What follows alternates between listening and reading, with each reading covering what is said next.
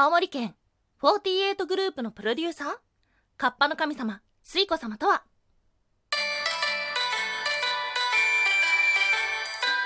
タンは妖怪について知りたい。はい、空飛ぶワンタンです。ワンタンは妖怪について知りたいカッコカリということで、この番組は普段キャラクター業界で働いているワンタンが日本におけるめちゃくちゃ面白いキャラクター業界についてサクサクっと紹介している番組です。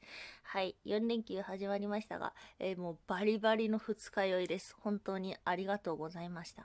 ですが、もうこの義務というか、妖怪の収録しないとっていう風にね、今日夜中思いながらですね、今朝もそもそと起きて台本書きと収録をしているわけです。はい、今日頑張っていきましょう。この番組のスポンサーはともさまさん。歴史とか世界遺産とかを語るラジオなど放送されています。詳細はツイッターにありますので、ぜひぜひ番組概要欄からチェックしてみてください。はい、毎週木曜日は日本中の妖怪を探しに行っているわけですが、今日お届けをする都道府県は、青森県。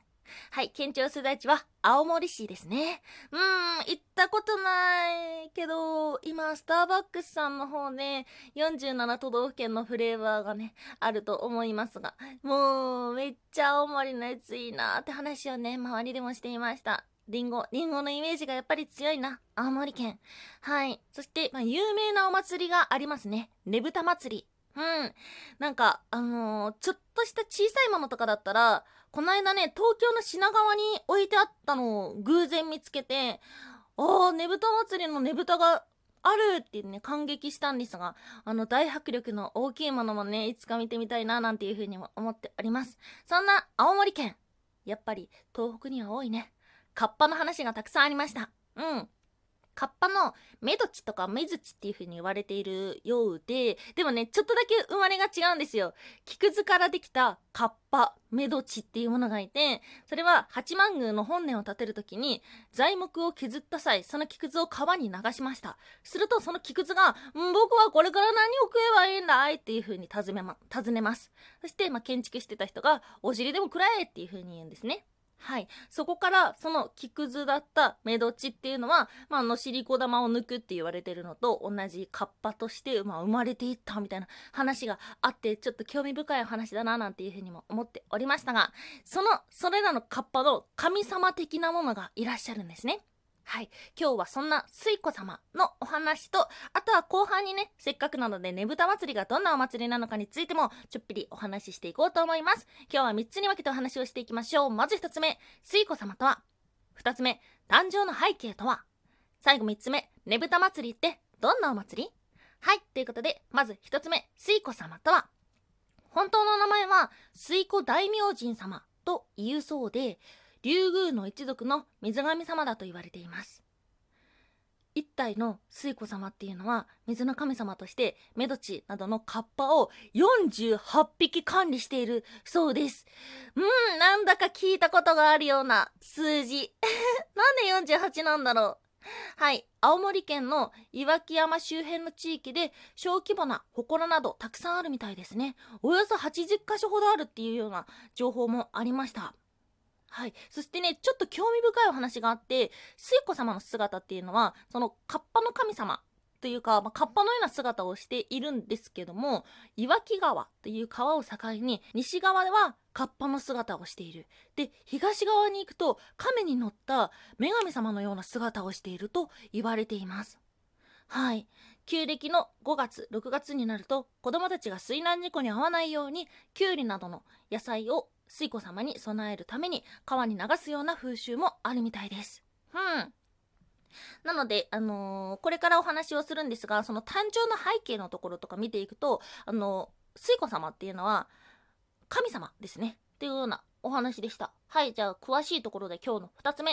誕生の背景とは、はい、実は、水子という水の妖怪は中国にいるんです。3、4歳ぐらいの子供の大きさで、虎の爪のような膝頭って書いてあったんですが、全く想像がつかないですね。はい。そして川に現れると言われています。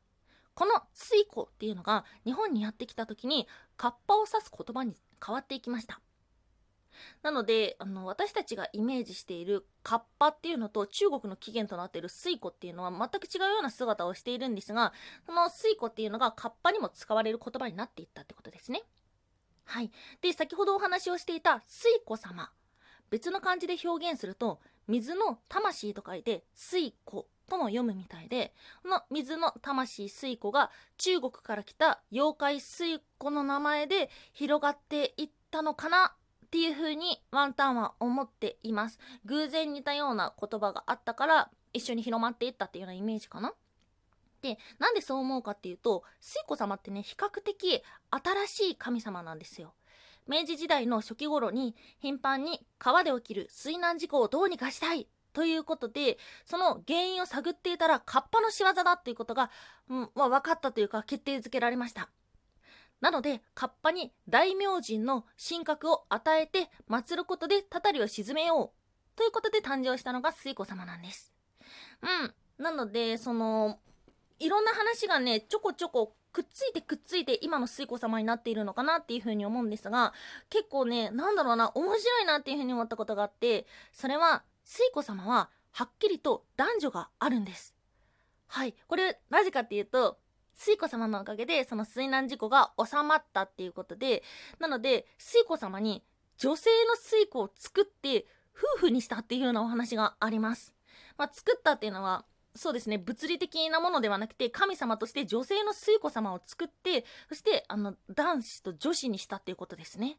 これがちょっと面白いななんていうふうに思いました。はい。そんな水の神様、水難事故を防いでくれる水子様のお話でしたが、後半最後3つ目は、ねぶた祭りのお話もと思っております。ねぶた祭りについてどれほど語れますか？はい。ねぶた祭りというのは、旧暦7月7日の年間行事。つまり、七夕のお祭りなんです。ですが、それがどんどんどんどんあの新暦に変わったりとか、あまりあのこの日っていうのがなくなってきて、現在では8月1日から約1週間ほどかけて行われる夏祭りと変わっていきました。はい。先ほども冒頭でお話しした品川駅にねぶたがあったのは、ちょうど今の季節だからなんだっていうふうに思って、これは実はワンタンはお恥ずかしながら知らなかったので、なるほどなーっていうふうにね、今日調べていて、ピコピコピコっていうふうになりました。ねぶた祭りのねぶたの語源はいろいろあるんですが、眠り流しっていう風なものがあって、これはあの睡魔の眠るですね。眠りを流すっていうので、眠り流し。この言葉の意味っていうのが2つ込められていて、秋の収穫に向けて私たち人間の眠気を流す。眠り流し。っていうのと、あともう一つは、胸の木をねぶたと呼び、家の柱にくっつけて悪魔を眠らせるということ私たちがその眠気を探す流すっていうのとあと悪魔を眠らせるっていうようなそんな2つの意味があるみたいですねうんであのー、そうそうねぶた祭りの理由背景とか語源とか調べてきた中でワンタンが今日あえてこの話を持ってきた理由っていうのが東北の方にまあ青森もですけども妖怪ねぶとりっていうのがいるみたいなんです。まあ、厳密に言うと妖怪というよりは、あの、戒めだったり、なんか病気を指してるような言葉だったらしいんですけども、なので、その、これからの収穫に向けて、この、眠ってゴロゴロ、寝太りしてるんじゃないよっていうようなところで生まれてきた妖怪なのかなと思っていて、だから、そういう寝太りっていう戒めがあるっていうのと、ねぶた祭りっていうのが眠り流しっていうような語源を2つくっつけてみるとなんともなんとも勤勉な方が多い地域なのかななんていうふうにも思います。はいでねこのさねぶた祭りの中でお話の中でもうすっごい引っかかったところがあるの。何かっていうと悪魔を眠らせるですよ。急に。悪魔って私たち日本人ってなかなか表現しないはずなんですよ。って、まあ思っていて、これなんでこんな急に西洋文化が入ってきたんだろうと思って調べていくと、ちょっと衝撃的なものがありました。なんと、青森県には、キリストの墓なるものがあるみたいです。はい。公園の看板によると、イエス・キリストは21歳の時に来日して、そして、その後、本国に戻ってっていうようなお話があるみたいなんですが、ちょっと衝撃ですね。で、この話、その墓っていうのは、えー、結論から言うと、そんなわけはないっていうことなんですよね。そんなわけはないんですよ。ただ、今も1965年頃から毎年初夏にキリスト祭というものも行われているみたいです。はい。なんだかその最初は青森県のお話からねぶた祭りのお話していたんですが、最終的にキリストの話になるというのが ちょっと衝撃的な不思議な青森県のお話でした。ワン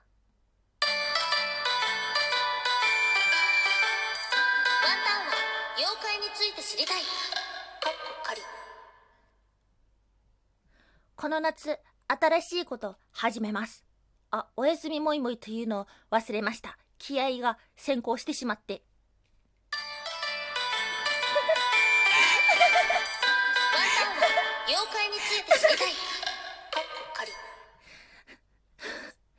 おやすみもいもい。この夏、新しいことをしようと思います。今日はこれから卓球をしてきます。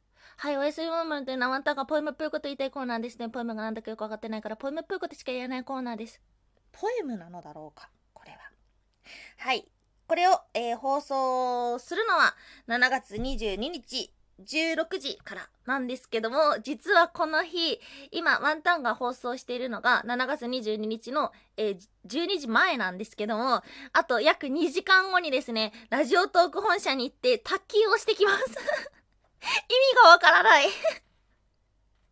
はい、ちょっと一戦交えてきます。ので、なんか面白いことがあったらまた報告します。はい、ということで今日もお聴きいただきましてありがとうございました。次回の配信もまたお楽しみに。